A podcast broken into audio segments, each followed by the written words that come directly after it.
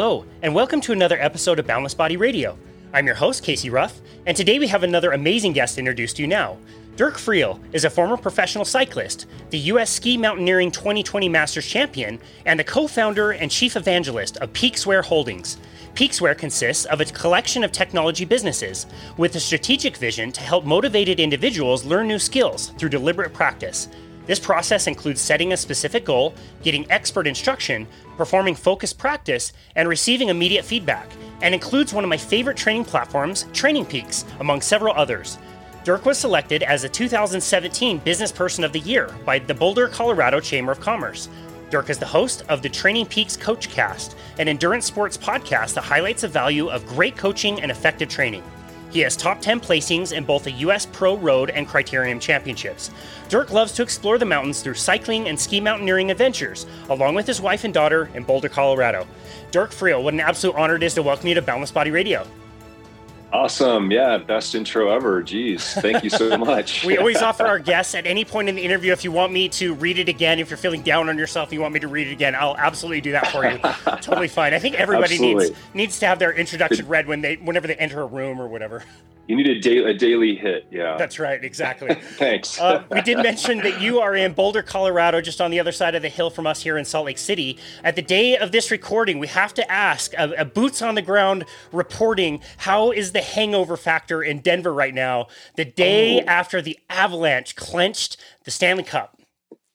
Well, it, you know, I definitely stayed up, watched it. Um, too bad that we played in Florida. Now the totally. team is come team is coming back. Um, so I'm sure there are going to be more celebrations. But I was not in downtown Denver last night, so uh, maybe thankfully I was not. But uh, not too bad of a hangover. But I, it's our third championship. Last time was 21 years ago. I definitely remember the last time they played. I was still a pro cyclist, and uh, or the last time they won.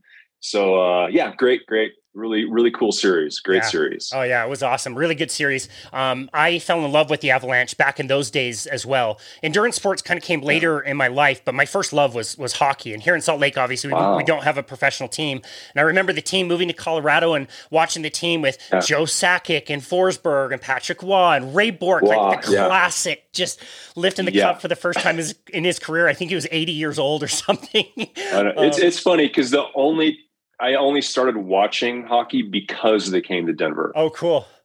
Yeah, that's amazing. yeah, that's awesome. I learned how yeah. to really hate the Red Wings at the same time. And I know what it's like in Denver. you guys really love your sports. I've been to opening day in baseball, and that was like an event. Um, I made the mistake of making fun of the Broncos once at the Super Bowl where the ball sailed over uh, um, uh, Peyton Manning's head. And I thought I was going to yeah. get into a bar fight. Like, you guys take it real serious.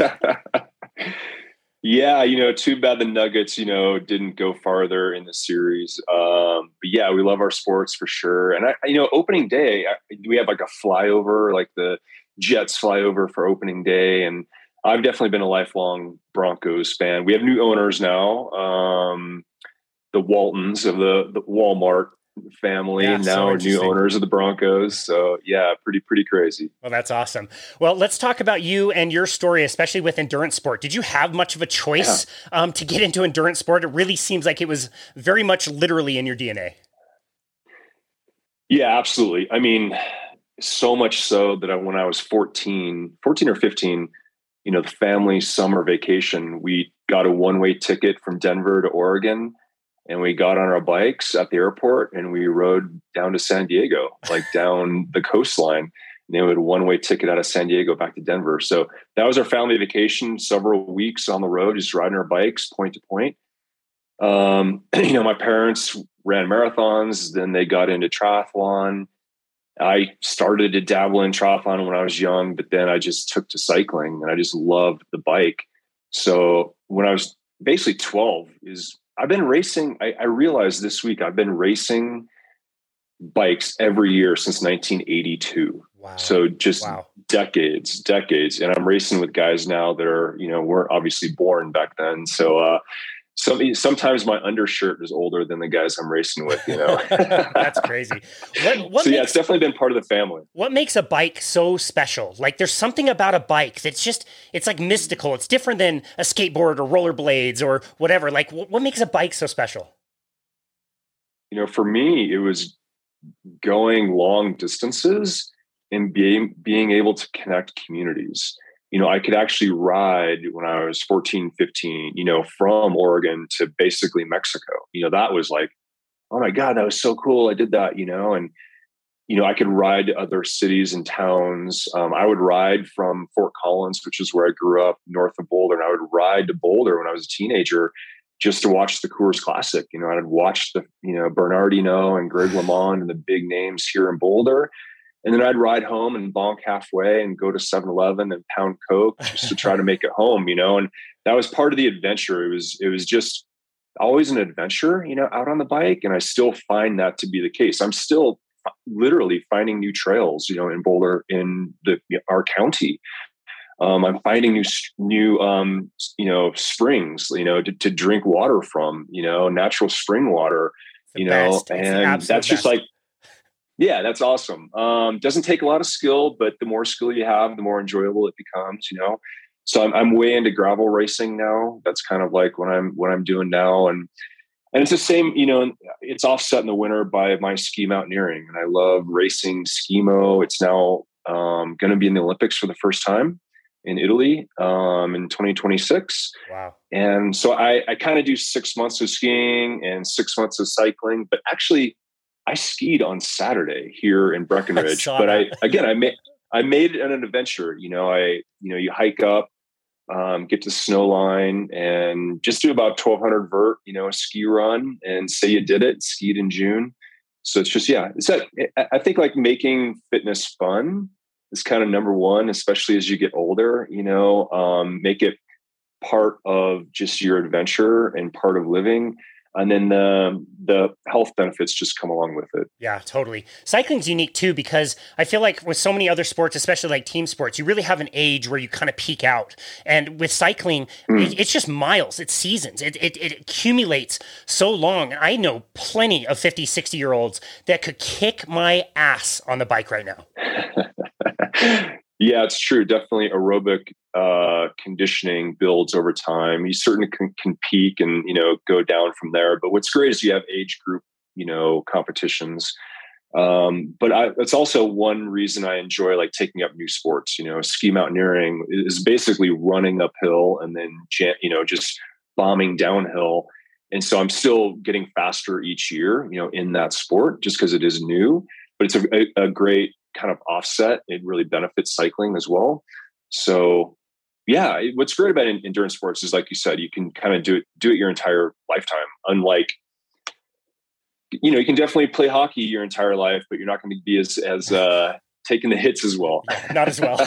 That's true, man. So I look back on the time that you were coming up in pro cycling and the people that you rode with and even beat, like Bobby Julich. Um, you know, meeting. Um, oh, I just blanked on his name, Hincapie. Like all of these guys, like these are the who's who of you know American cycling and even abroad in, in the late '90s, early 2000s. What was that like?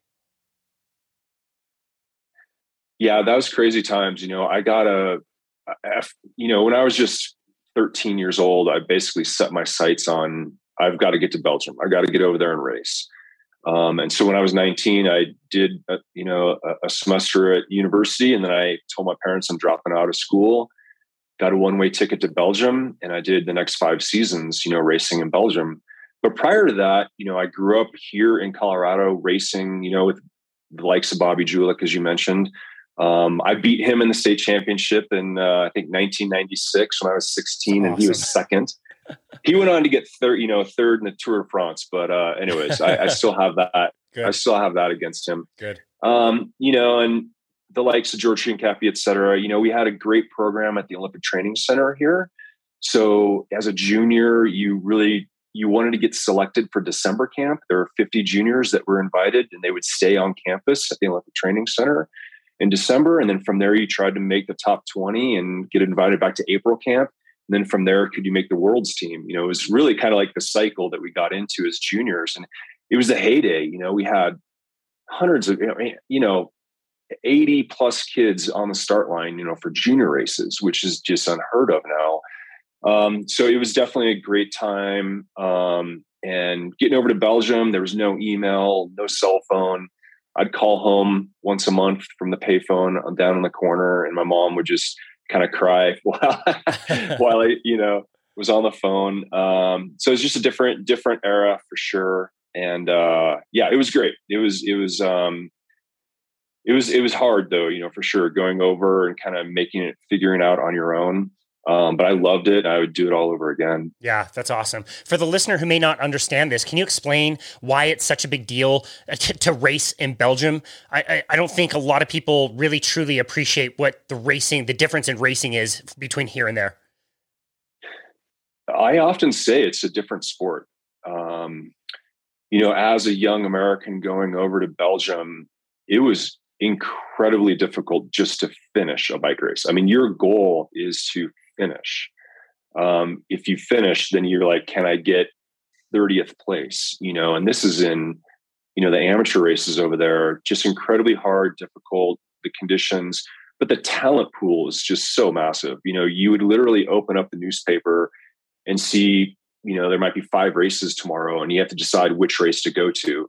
Um, so you, would ride to the race, race, ride home, get extra training. Um, it was just part of the culture that they have over there. So even though with a very small population, they have just immense talent pool to draw from. And it's just generations, you know, of building cyclists. So it, it, it's kind of like if you were, you know, into soccer, um, trying to go over and make it, you know, in Italy or something, where the culture is just so deep. Um, yeah, it was just it was just the place to go to try and make it and uh, see if you could try and go pro. You know. Yeah, I think of it as like if you have a baseball team in you know Boston and they go down to Florida, they're going to learn real quick like this is real baseball. And you take that same Florida team down to the Dominican Republic, and these kids with like broomsticks will clean the floor with you guys. Like it's a completely different league. You get into some of like the the B leagues and C leagues of cycling in Belgium. That is some hard, hard racing that you just can't replicate here. Yeah, absolutely, absolutely. Yeah, it's like if you're in, into baseball in Italy, you know, I mean, the goal is to make it to America, right? right. So it's, yep. it's it's the very same thing. Just the the, the talent pool and how how um, athletes are developed um, and just ingrained, and and uh, yeah, it becomes just this absolute lifestyle, like through and through. Every second of the day is just trying to become a better athlete, you know, and just so living with a host family over there my first year really you know kind of set the tone for trying to become a professional athlete. And they would teach me so much about recovery and preparation. Um, so yeah, it was it was amazing if, to absorb that culture over there. Yeah, that's so interesting. I want to spend a lot of time talking about what I already mentioned in the introduction, Training Peaks, one of my favorite training platforms. But before we do, let's set that up a little bit and say like, what was what was training like back in those days? What were some of the gaps uh, that in, in, the way that people approached training and preparing for races um, that's a little bit different now? Yeah, I mean, back then so much was built on just tradition and it was just more miles effectively was the tradition um, also it was based on just racing as much as you could you know we had so many race days and you would i mean we were racing three times a week you know weekend um, and midweek um, you know you had a what's what's termed a kermesse you know it's like a, a local circuit race um, you had you could you could choose a race every single day of the week if you didn't want to train, wow. and a lot of guys would do that. So it really was more about racing, and then you'd recover between the races on, and then you'd go on to the next race. Whereas now, you know, it the emphasis is more on the training in terms of like preparing for the race, and guys will have much fewer race days now. I think I read today that like Pogacar has like 25 race days wow. so far, and wow. you know, going into the Tour de France. Um, so it used to be, you know, 50, 60 race days at this point of the season for the for the Tour de France, you know, defending champion. Um, so really, it's more about peaking, fine tuning. I guess also individualization is really kind of come into play. It used to be that teams would just train together. They would go to training camps and every single rider would do the very same training as the group, you know, and it's it's you know it's it's still kind of like that in a lot of a lot of sports, but I think cycling has really um, been great because they it, it's become much more individualized. Um, you might be at a training camp, you know, preparing for a big race, uh, you know, with a pro team, and you're going out, but everybody has different intervals that day. And you might do a warm up together, and then everybody goes off and does their intervals, you know, monitored by a performance, you know, staff member, um, and then they come back for the main cool down, you know, back to the hotel or whatever it may be. So I think that's been of great benefit to cycling to have less emphasis on the races, more emphasis on the training, more emphasis on peaking, and more emphasis on individualization, you know, of the actual training itself. So that's that's absolute black and white, you know, difference. Back in the 90s, it was y'all trained for the race, same races and you just trained, you know, very similarly. Yeah. So interesting. So let's talk about Training Peaks. How did that become something that you knew you had to create? it was just an absolute need. Um, I guess towards the end of my pro cycling career, I, I retired in 2002. Uh, about 96, 97, I started coaching with my father, uh, who was Joe Friel. And so that was the family business, was uh, effectively a, you know, a coaching business.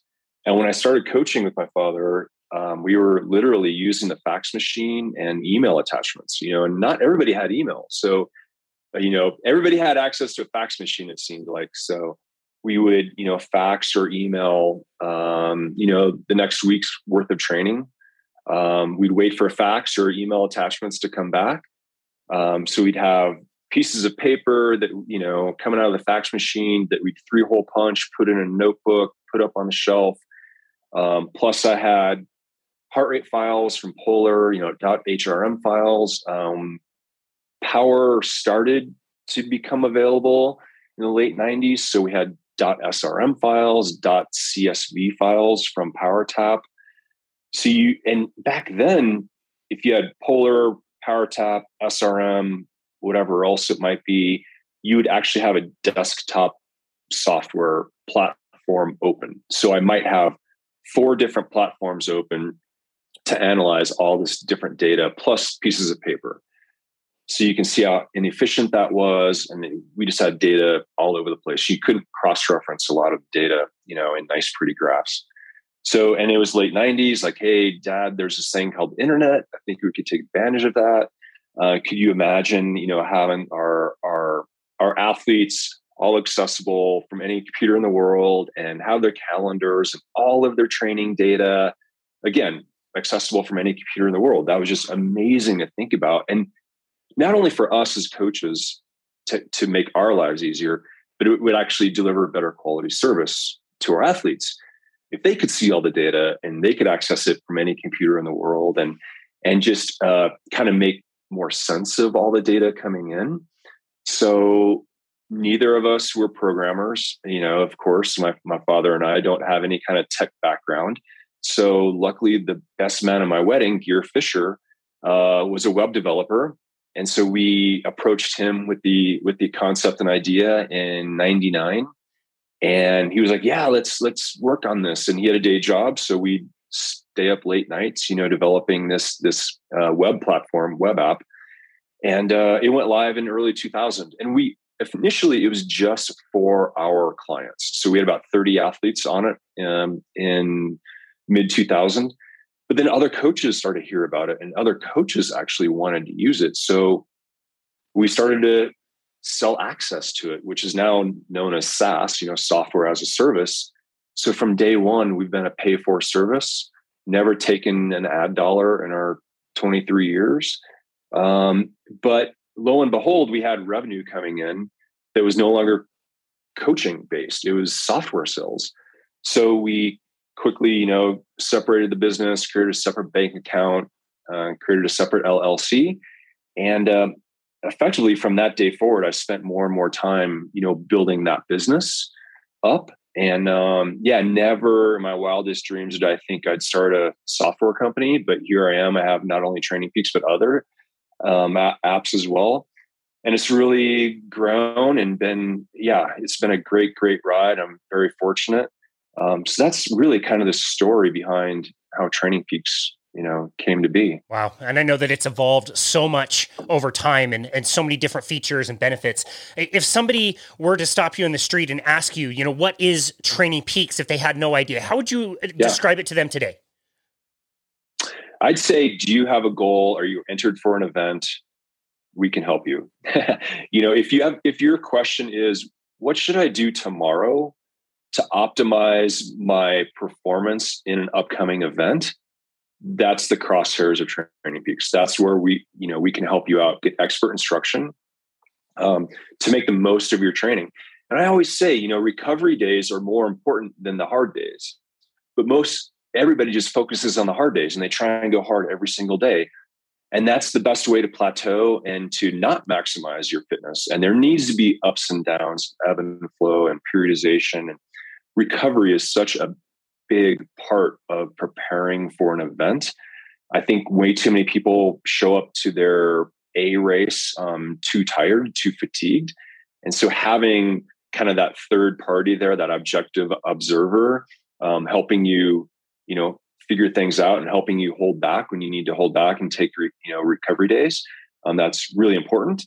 So yeah, we're all about helping people get better at the things they love to do and helping them prepare for events and make, I guess, optimize their fitness. Yeah. Do you ever this this always surprises me. Hmm. Do you ever get surprised when people maybe have a budget of, you know, let's say a thousand dollars and they could they could either buy some really good coaching and buy a plan. You know, maybe they have plans in place for other things in their life, other goals, work goals, maybe they have a financial plan for retirement, yet they'll take that money and go get some carbon wheels versus investing in a coach or in a plan that can really make such a big difference. Are you ever surprised by that? That, that more people aren't willing to do that?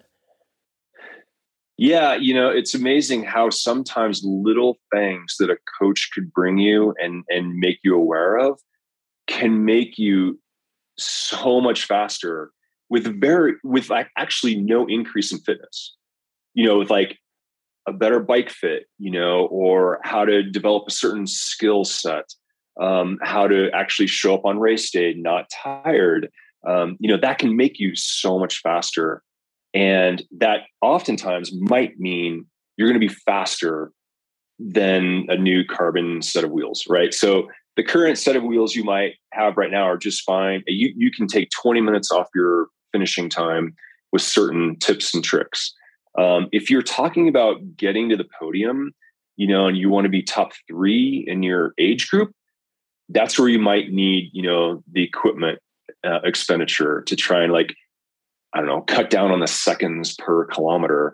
Um, but if we're talking minutes per kilometer that's really where you know coaching comes into play seconds per kilometer, that's where equipment comes into play. Yeah, totally agree. I, I, I, notice this a lot too. Like just because somebody buys a road bike it doesn't necessarily make them a cyclist. You've already talked about skills, and there is an incredible amount of skills that you need to have to be really a cyclist. You need to learn how to pedal properly, even things like cornering, uh, descending. You, there's certain ways to steer and position your body that you wouldn't you wouldn't know if you just go to the bike shop and buy a bike. You need somebody to help kind of coach you along with some of the you know the, the whole, you know, litany of unwritten rules in cycling, the Velominati rule set of, you know, all these things that you should be following. It's really important and different than other sports where if you don't have a mentor or a coach, it makes it very difficult, I would say.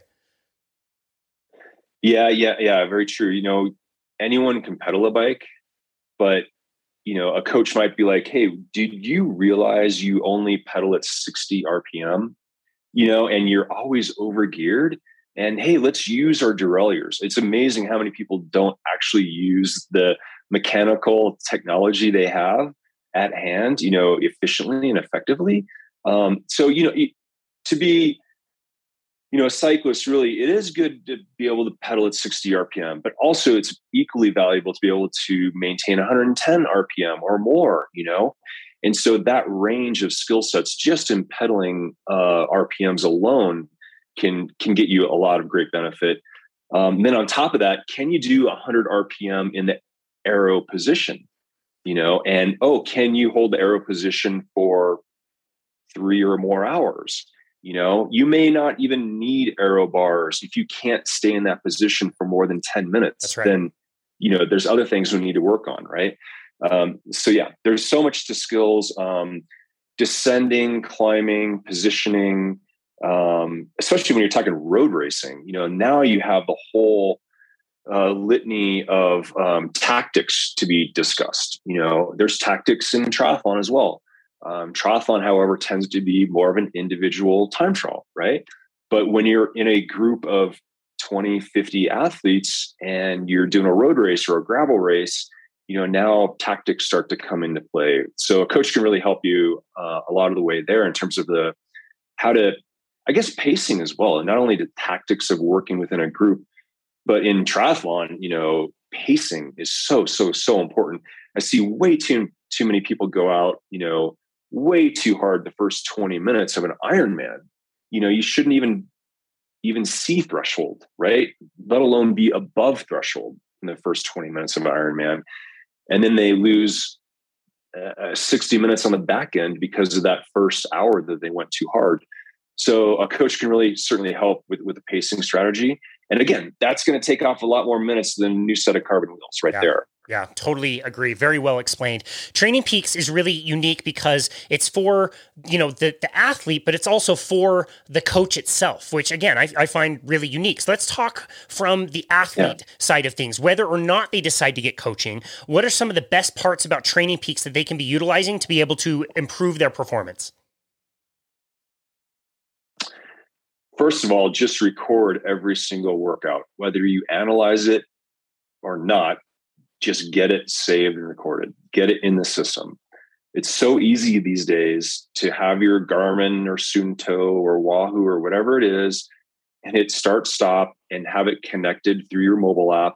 It'll automatically upload, you know, to Training Peaks or wherever else you want it, but get it saved somewhere so that later either you or a professional coach you work with can actually access and leverage the data. There's so many secrets in that collection of data that you may not know or realize yourself.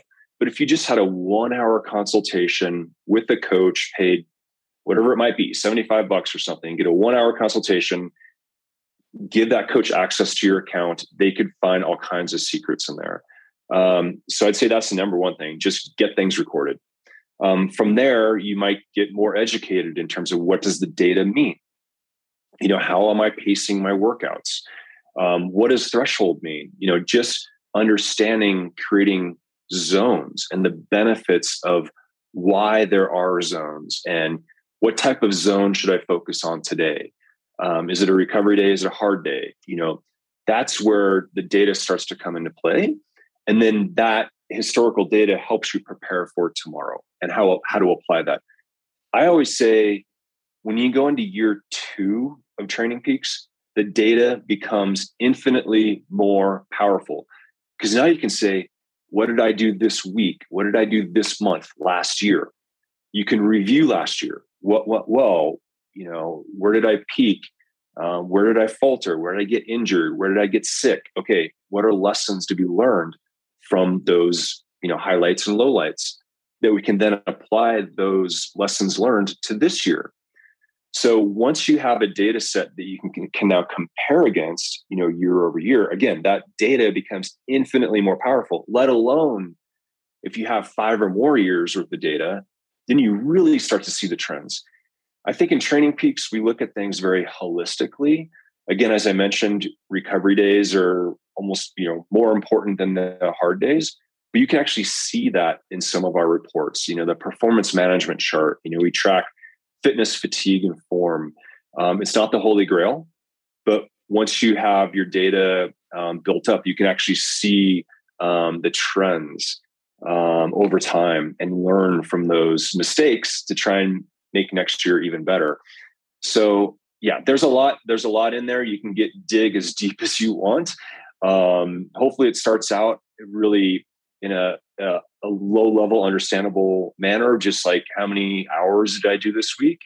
What's my goal for next year or next week? You know, should I, um, can I accomplish that goal for next week, which might be I need to ride my bike 12 hours. That might be the goal, right? So, how did you compare versus planned? You know, actual versus planned is probably where where, where you will start.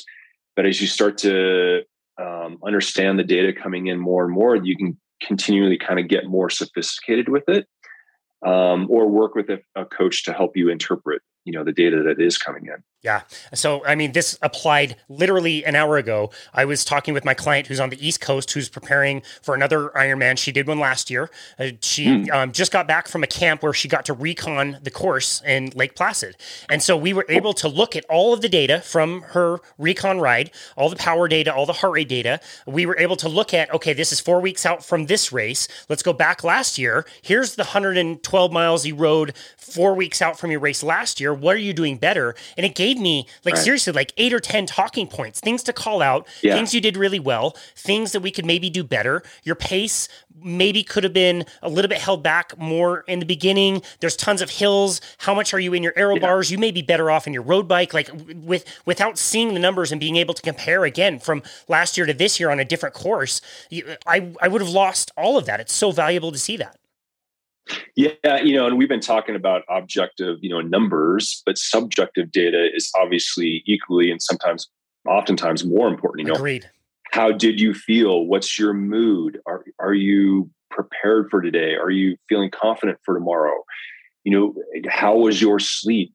You know, that how what's your stress level? You know, that those type of things can also be tracked in training peaks. If you happen to have a whoop um, you know those type that all that data can end up in training peaks. What was your number of hours of sleep rem deep sleep that type of stuff?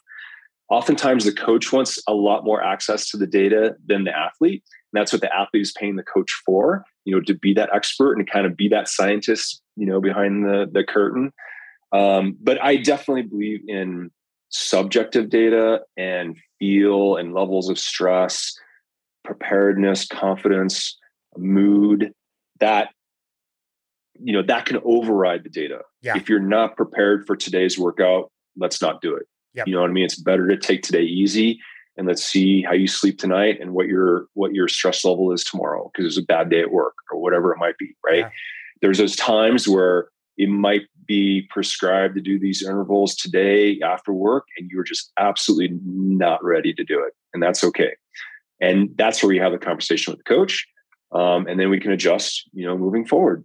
Yeah. So um, yeah, that's right. No, I love that. I worked on a metabolic cart for over a decade. And so I had the mm. opportunity to validate heart rate zones, aerobic base, anaerobic thresholds, VO2 scores, um, fat oxidation, carbohydrate oxidation at rest and at exercise with different modalities on the bike, on the treadmill, whatever. And so you get all these objective measurements, but we would ask them subjectively RPE, rate of perceived exertion. How hard right. do you think you're working right now? And I can say with 90, I don't know, 5% confidence, I know that you are going to burn a very high amount of fat if you tell me that your RPE is a five out of 10. It was almost always directly correlated uh-huh. with the numbers that I was seeing. And so you're right. I'm, I'm, so glad you brought that up is there is so much value in the objective numbers, but I don't think it's more value than the subjective of how are you feeling? What's going on in your life? How, how's work? How's travel? What's the weather like? There's so many other things that play into it. So it's important to take all of that into consideration. Yeah.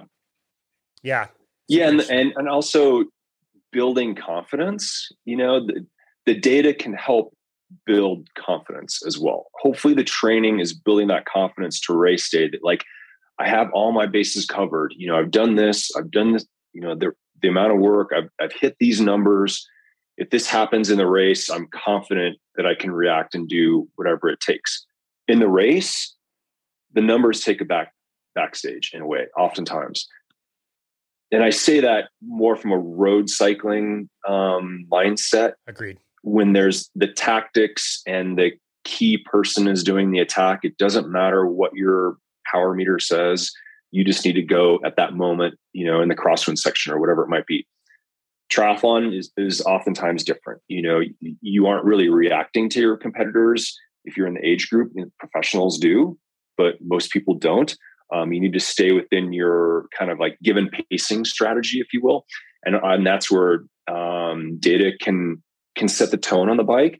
But then I think you know when you get to the run, sometimes it's just heart. You know, numbers don't really matter. When you get to the run, it's like, what can you do? How do you feel? What's your confidence level? Um, nutrition strategy is a big, big part of uh, you know being race day ready. What's your nutrition strategy? Um, so yeah, yeah, it's all it's all really cool, fun stuff. To work through with an athlete, you know, because oftentimes you're just like, as a coach, just like living exactly what they're living. You can't wait to see how they do on race day. Totally. Oh yeah, totally. You got your tracker open. You're tracking your athlete through all the different checkpoints yeah. and everything. Yeah. Always oh, super man. exciting. It's great.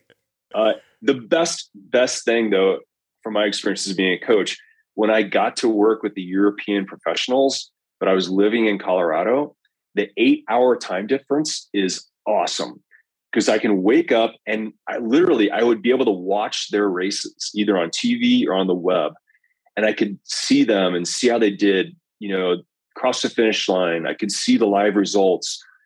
Within 30 minutes, I would get the file. Like, oh my God, they're on the team bus. You know, you get the, the file, you get to analyze it, start text messaging, you know, this and that, what went good, what didn't. I saw this tomorrow. And then you start talking about tomorrow. So I, it was, you know, I thought of it as like just in time coaching. Like you're living, you're living the experience with the athlete. And I love that when at those times and the weekends obviously are the busiest time off, you know, for that, you know. Um, but yeah, that was that was really fun times. Uh, you know, seeing in the moment what, what your athletes are doing and, and being able to communicate with them via text or phone or and I love getting the data. You know, they cross finish line, get to their hotel, data comes in, you can analyze it. And I'm, you know, oftentimes my athletes are doing stage races. So you were talking about what happened today versus what we plan to do tomorrow. You don't do that in triathlon, but still you can get the data from a triath from a triathlete. You can talk to them that evening.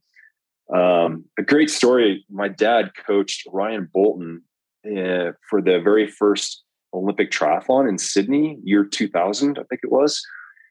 And Ryan crossed the finish line, didn't do that great, didn't go to plan. My dad was all worried about what, you know, what's his athlete going to say now, you know, the Olympics are over. And this is basically an eight year preparation cycle for the Olympics.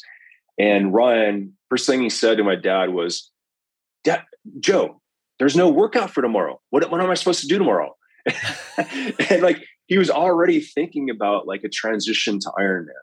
You know, and my dad was just like, "Oh, wow, okay, uh, yeah, well, take tomorrow off." you can't take an off day after the Olympics. yeah.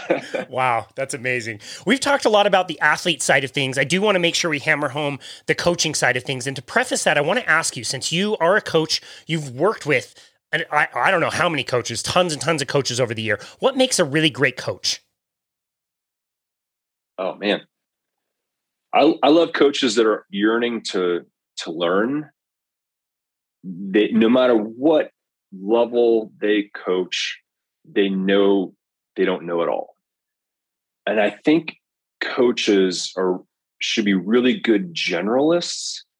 You might have your focus area, but realize you're not an expert in everything and to be open to other experts and even building a team of experts around your athlete. You know are you an expert in nutrition? Are you an expert in bike fitting? Are you an expert in sports psychology? Are you an expert in strength training? These are all areas that athletes need help with and certain areas more than others depending on the athlete.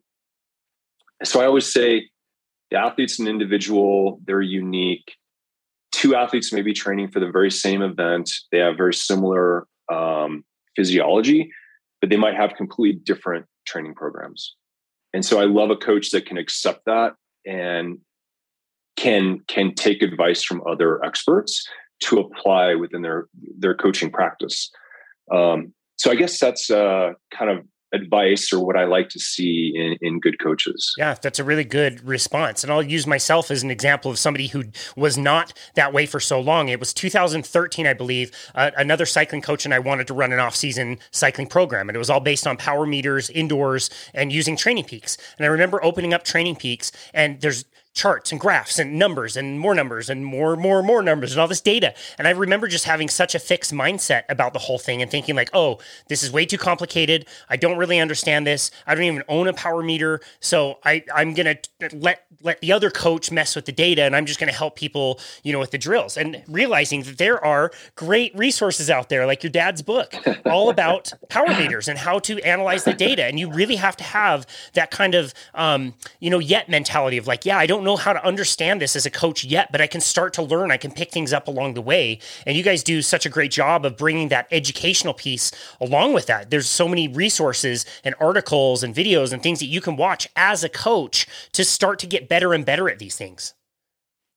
Yeah, Training Peaks University is kind of a big um, resource for for coaches to take take courses and learn more in different aspects, not just within Training Peaks app itself, but you know, sports psychology, nutrition, etc.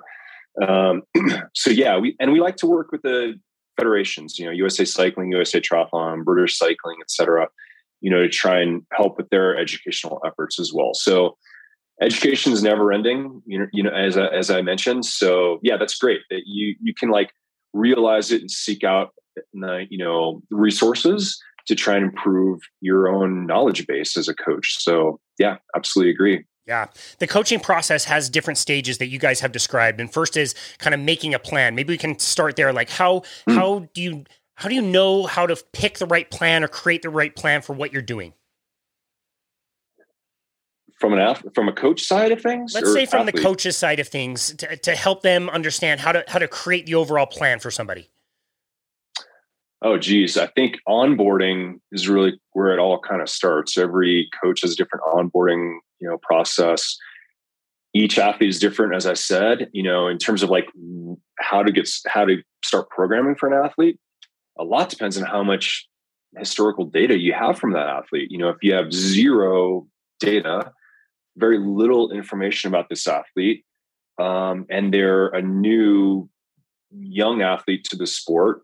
You know, number one most important thing is just consistency. You know, can we get this athlete consistently training? You know, and it might just be again shooting for eight hours this week or whatever it might be. But then on the other side of the spectrum, if you have five years worth of power data from an athlete, they're very consistent. Um, they're trying to eke out you know a, a, little bit more fitness here here or there to try and like make the olympic team you know it's going to be quite a bit different you know um, so you're going to work within the bounds of what they've done in the past but where are their gaps? What limiters do they have and what should we focus in on? Um, they've got the basic skill set you know nailed. Um, they've got a lot of great fitness from the years built up. Again, it just kind of depends on what that onboarding looks like and who you're working with, um, how how to go about you know creating a, a program going forward. Yeah, I agree. I think assessing in the beginning and getting to know that person, you're right. That onboarding process, I think, is so critical to understanding your athlete and, you know, in particular, why they're doing something that gives context to some of the training. And we, we, we create, as coaches, the program, but we have to explain to the athlete, like, this is the program. This is my call it an educated guess. I'm taking a really good stab at what I think is going to give you the best results based on coaching a lot of other people in the past and creating plans for them. But as the athlete, you also have to understand that you're never going to execute a plan 100% of the time. Your compliance right. might be quite low. And just because, you know, this one day says you have this one specific workout with these specific intervals doesn't necessarily mean you're not factoring in so many other things and making adjustments as you go. Yeah, exactly. And that, that was the just in time coaching I was talking about, you know, reacting kind of in the moment. Um, and you're you're actually editing tomorrow's plan. You know, you might set out, yeah, we're gonna have guardrails. I think it's great to have these guardrails of a plan. This is like what we're kind of expecting to see, but being able to be flexible with changes, you know, the coach needs to be flexible, the athlete needs to be flexible and as new data is coming in, um, new reflections, then you know be able to adapt that going forward within the confines of some some parameters. You're not going to go wildly off, right? Um, but certainly, plans sh- should be editable for sure. You know, training plans you might they might be great. You know, spend forty nine dollars on an eight week training plan like that's that's great, especially the the newer you are to a sport. It gives you structure. It gives you some accountability, not to a person yet, but actually to some targeted numbers. Um, but you can get to a point where that's only going to get you to a certain level. At a, that you know, a certain level, you need need to get that expert instruction at an individual basis, um, and that's where the graduation from a kind of a pre-built training plan to a personal coach really becomes a benefit. Um, and ideally, you do it from day one, but you know that's not right for everybody. So right. you know you're dabbling in the sport. You have this kind of goal out there to finish a race. You know, a, a training plan might get you, you know, might help you immensely. Yeah, I, I agree. I think especially in the beginning, any training program is going to get you some result for sure. Like to, to really nitpick this plan versus this plan, and they're both eight weeks at, at designed to improve your performance choose either one, whatever you like. If one's five bucks cheaper, choose that one. It's going to increase your performance. But you're right, there is that the, the, the personal coaching aspect. Um, so for the coaches, what are some of the key metrics they want to be looking at in Training Peaks that you guys have created to help the coach understand what's going on? I guess what we're really known for is training stress score. And that leads into what I mentioned earlier, the performance management chart. So what we try and do is kind of give a score to every single workout. And we base it based on, you know, intensity and volume. So the int- it's easy to track volume. You know, how many hours did you train today? How many minutes did you train this week? But intensity becomes the harder factor to track and the relative intensity. So, you know, finding your threshold, finding your zones is really kind of where it all starts. Um, from there, what kind of device do you have? What sport are you doing? How are you tracking intensity? You know, it, it's going to come down to heart rate, pace, or power. Power tends to be the most accurate. Um, if you are running, you don't have a. There are running power meters. Um, you can certainly track power through running now. Not a lot of runners have power meters for running, so they're going to now look at pace or heart rate.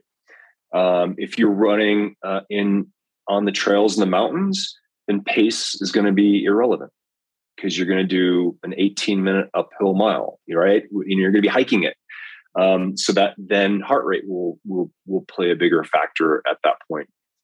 But we we basically bring the the volume and the intensity into a score called the training stress score, and then that score builds every single day and then you get this exponentially weighted rolling average kind of over time um, and then you see your trends. So we really need to see multiple weeks of data coming in and then you start to see your your form building. Your chronic training load is what we call it your ctl um, once you have form then you start to see your recovery days recovery weeks and you get your acute training load. Um, you kind of your well your your fitness is the chronic training load um, and then you build the acute training load, which is more about your your recovery and freshness.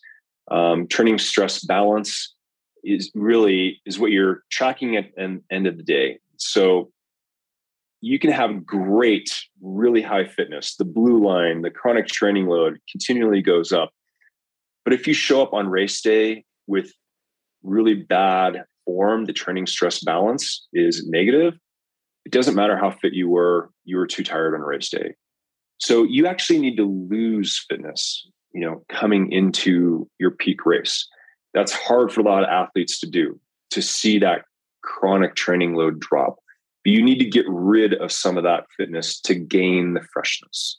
So the training stress balance comes in, you know, starts to rise. You get in a positive TSB. Um, so ideally, you're in a positive state of of kind of freshness on race day. And that's unique to every single person. You know, some people might perform best at a positive five, some need to be 15, 20, right? Um, that's where the historical data comes into play.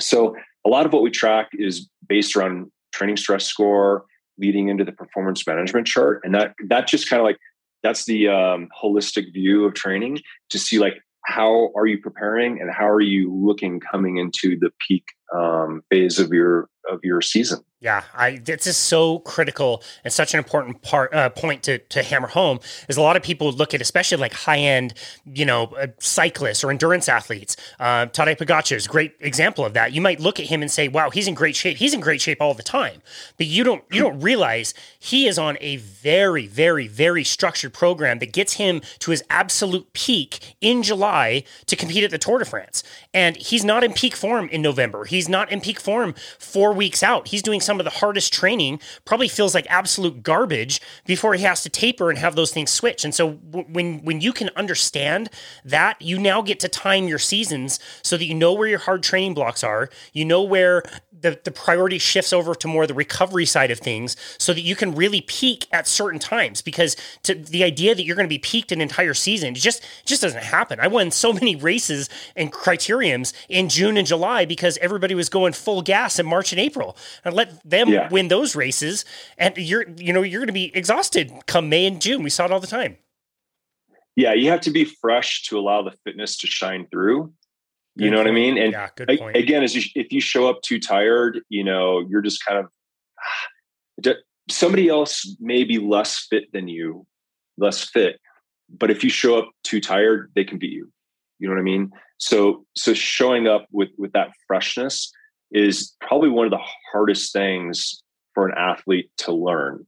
And you you see way too many athletes training way too hard that week, you know, that final week leading into a race and that's not going to make or break. The, It could break the race, but it's not, not going to make the race. That's right. You know what I mean? That extra interval that you want to eke out three days before the race is not going to help you on race day. Yeah. You know, um, so it's more about a lot of times. You know, leading into the your your peak race, intensity might rise. Intensity should stay the same, but it's more the volume side that needs to come down. The number of intervals you do or the number of hours that you do will come down.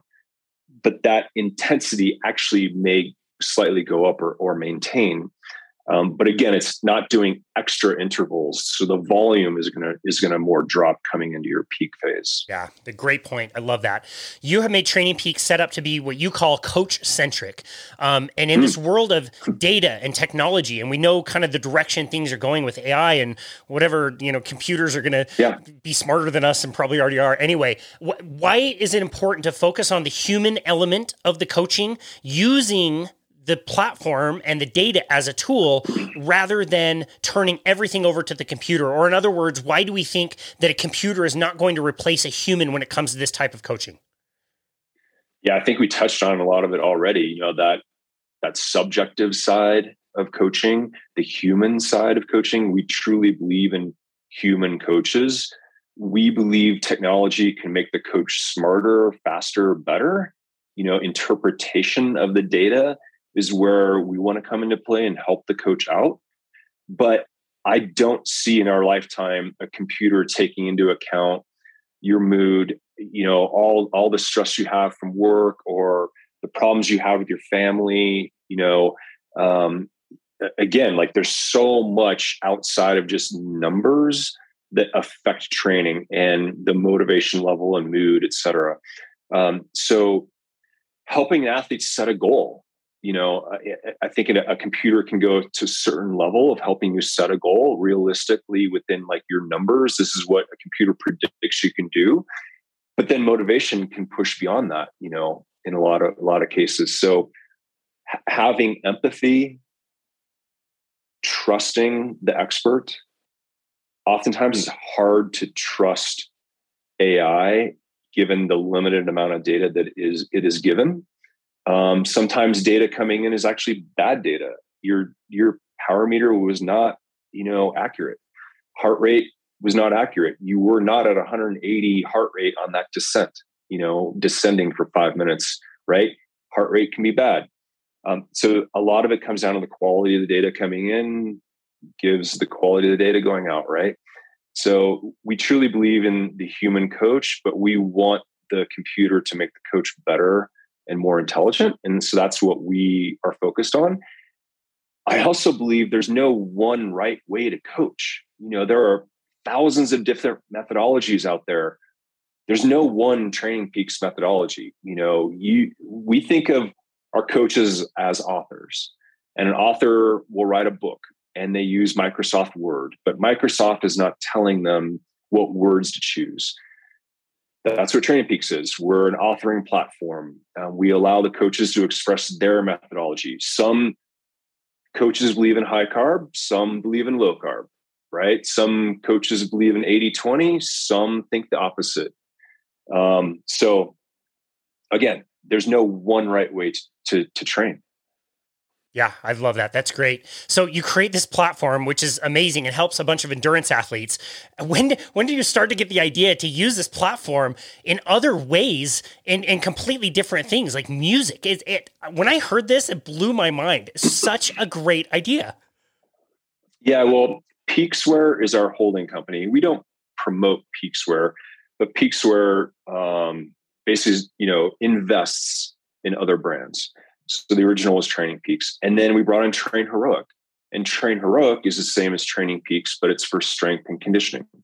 So we have coaches that want that manage teams and individuals, and they want access to the data. We they want to do programming. Um, and so Train Heroic is really 100% through and through for strength training. We tried that at Training Peaks and we weren't authentic to it. These guys we saw in Chicago that started Train Heroic, we like, love that they're preaching the same things, Training Peaks. So uh, we we acquired Train Heroic and relocated them to Boulder. And now both brands are actually they work closely together. They have the same um, product teams, product managers. We're able to now leverage knowledge between the two. So you'll see more of that kind of cross pollination come into play in the next year or so. Um, but at the end of the day, Peaksware we help people get better at the things they love to do through deliberate practice. And we believe in expert instruction. We believe in the human coach. When I say coach, that could be instructor, it could also mean teacher. So we acquired a company called Make Music. They have an app called Smart Music, and it's the number one music education app in K through 12 in America. So, for example, the LA School District is a customer of ours. They use Smart Music in their in their music programs. Um, so instead of having a coach, you have a music teacher. Um, instead of a workout, you have you know homework. Instead of a power file, you have a music file. Um, instead of a coach waking up in the morning and seeing who did their workout, the teacher can wake up in the morning and see who did their homework. Instead of seeing how much time in heart rate zone four did the athlete do, you know, the music teacher can open up the music file and listen. Our our app smart music will also assess and give immediate feedback to the student. So historically you know the teacher would say go home and practice your clarinet you know 20 minutes a day and no one knew if they did it or not and the parents can't help you know? So here here the child can go home and open up their ipad play the clarinet. If they hit the note it's green. If they miss the note it's red.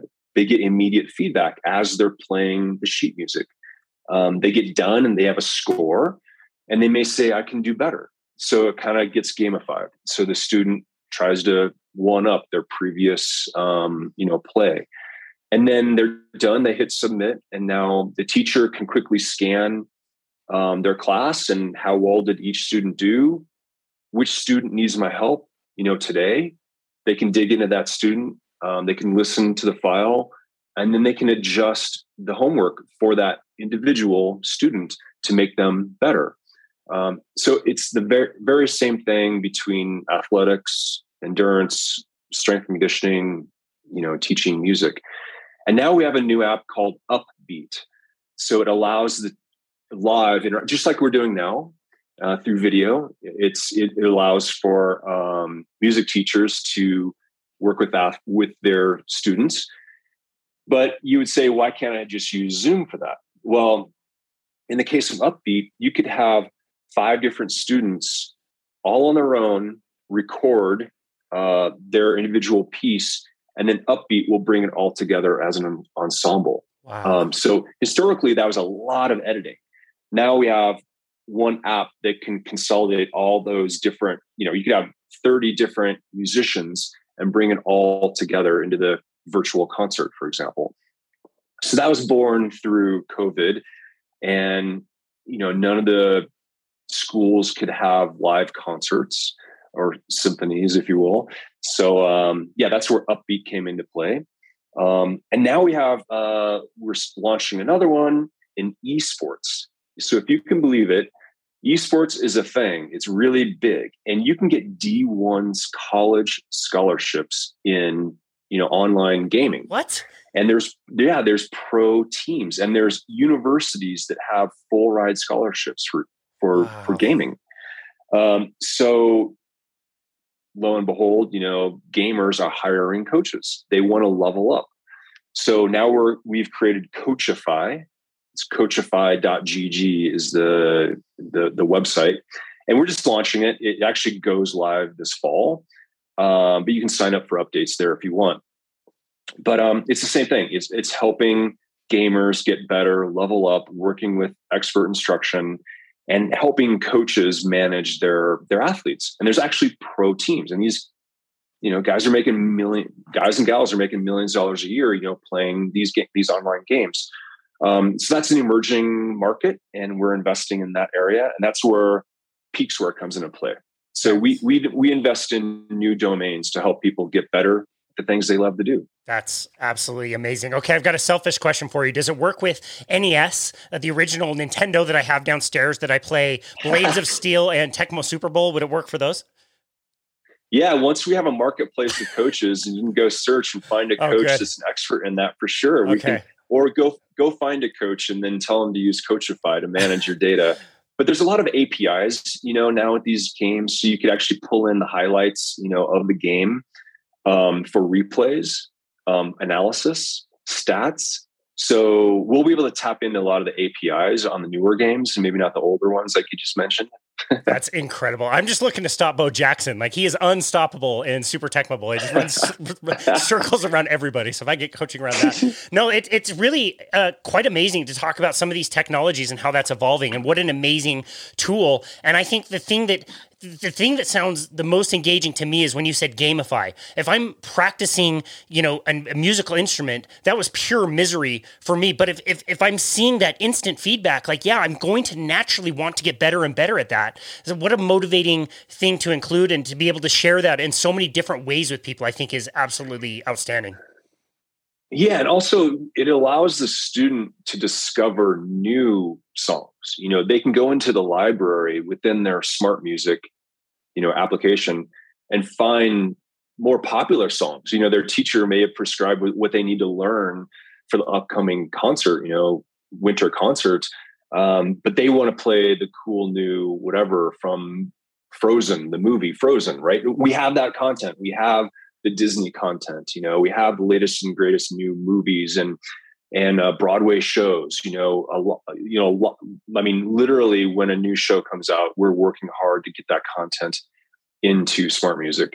So it really, you know, helps engage that the uh, student to even discover things that they really want to play beyond what they're practicing. You know, for the concert. Yeah, dude, I love that. That's so cool. This has been an amazing discussion. I love learning um, about all these platforms that can really help people improve their performance. And it, it makes a big deal, whether you're a professional athlete or whether you're 45 and you're trying to do your first sprint triathlon. Like it's a big deal. And, and it should be it should be celebrated and your friends and family are going to be there. The pictures are going to live on social media forever. But to be able to do it, you need to do it well. You need to do it smart. And that's where I think Training Peaks is just such a wonderful tool to be able to find the plans and find the coaches that can help people get to those goals and create literally special moments in their lives, which I, I think is yeah. so critically important. Um, but for the yeah. listener, where can they go to find you and connect with you and your work, and where can they find Training Peaks? Well, Training Peaks is easy, trainingpeaks.com. Um, but me socially, you know, interaction is really through Instagram. That's the only one really I leverage. So you can reach out through Instagram to me. Um, but yeah, back to coaching. It's it, I just have a thought between music and triathlon. Let's say, you know, I'm a horrible musician. Actually, I have no background. So if I worked with an instructor, they can make immense gains, right, in just like two sessions. Like how how many how how much could I learn and how to play the oboe? You right in in like three sessions. Um, it's the same thing in triathlon. If you're very new to triathlon, imagine the gains you could make with three sessions with a coach. Totally. You know, or get six months worth of coaching. It's just like, oh my lord, you would be so far ahead of trying to do it on your own. Like me trying to play the oboe on my own. Like I I just like wouldn't get anywhere. You know, it's the very same thing. no matter what you might be new at. So expert instruction can actually help, you know, you know, folks new to that domain, that sport, whatever it may be, um, they can help those folks a lot more than they can help the professionals. Yeah, that's they're more such, valuable. Such a great point. Yeah, I absolutely love that. Well, I will turn you loose to go celebrate the Stanley Cup win, Dirk Friel. Thank you so very much for um, for appearing on our show. Thank you for all of your work and everything you do, um, and thank you for taking some time to be on our show today. We really appreciate you. Yeah, it's awesome. Thank you so much, Casey. That was a lot of fun. Thanks. Absolutely, that was fun. And this has been another episode of Boundless Body Radio.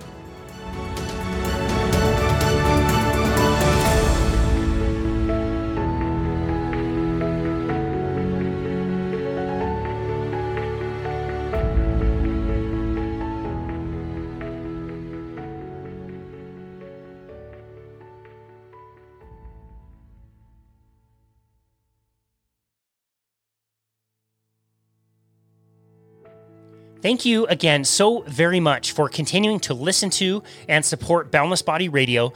This little passion project that we started almost two years ago just continues to steadily grow. We are reaching more people than ever, and we keep receiving so many inspirational and amazing messages from you. We see it in all the reviews that we get, and we really appreciate that. So thank you so very much for that. We love understanding which guests you really connect with and which content you really appreciate the most. We wanted to take a second also to give a huge shout out to our amazing guests.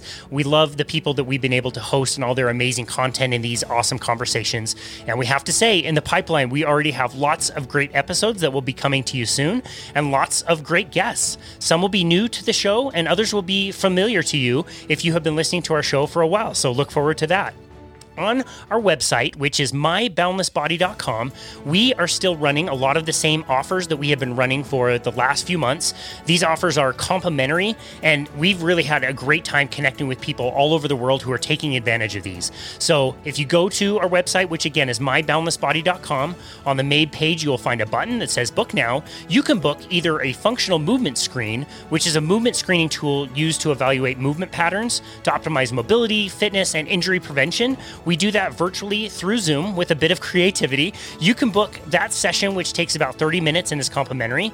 You can also see another booking for a 30 minute consultation with us where we can really chat about anything that you like. We can talk about fitness or nutrition or help you come up with a plan for you to be able to reach your goals.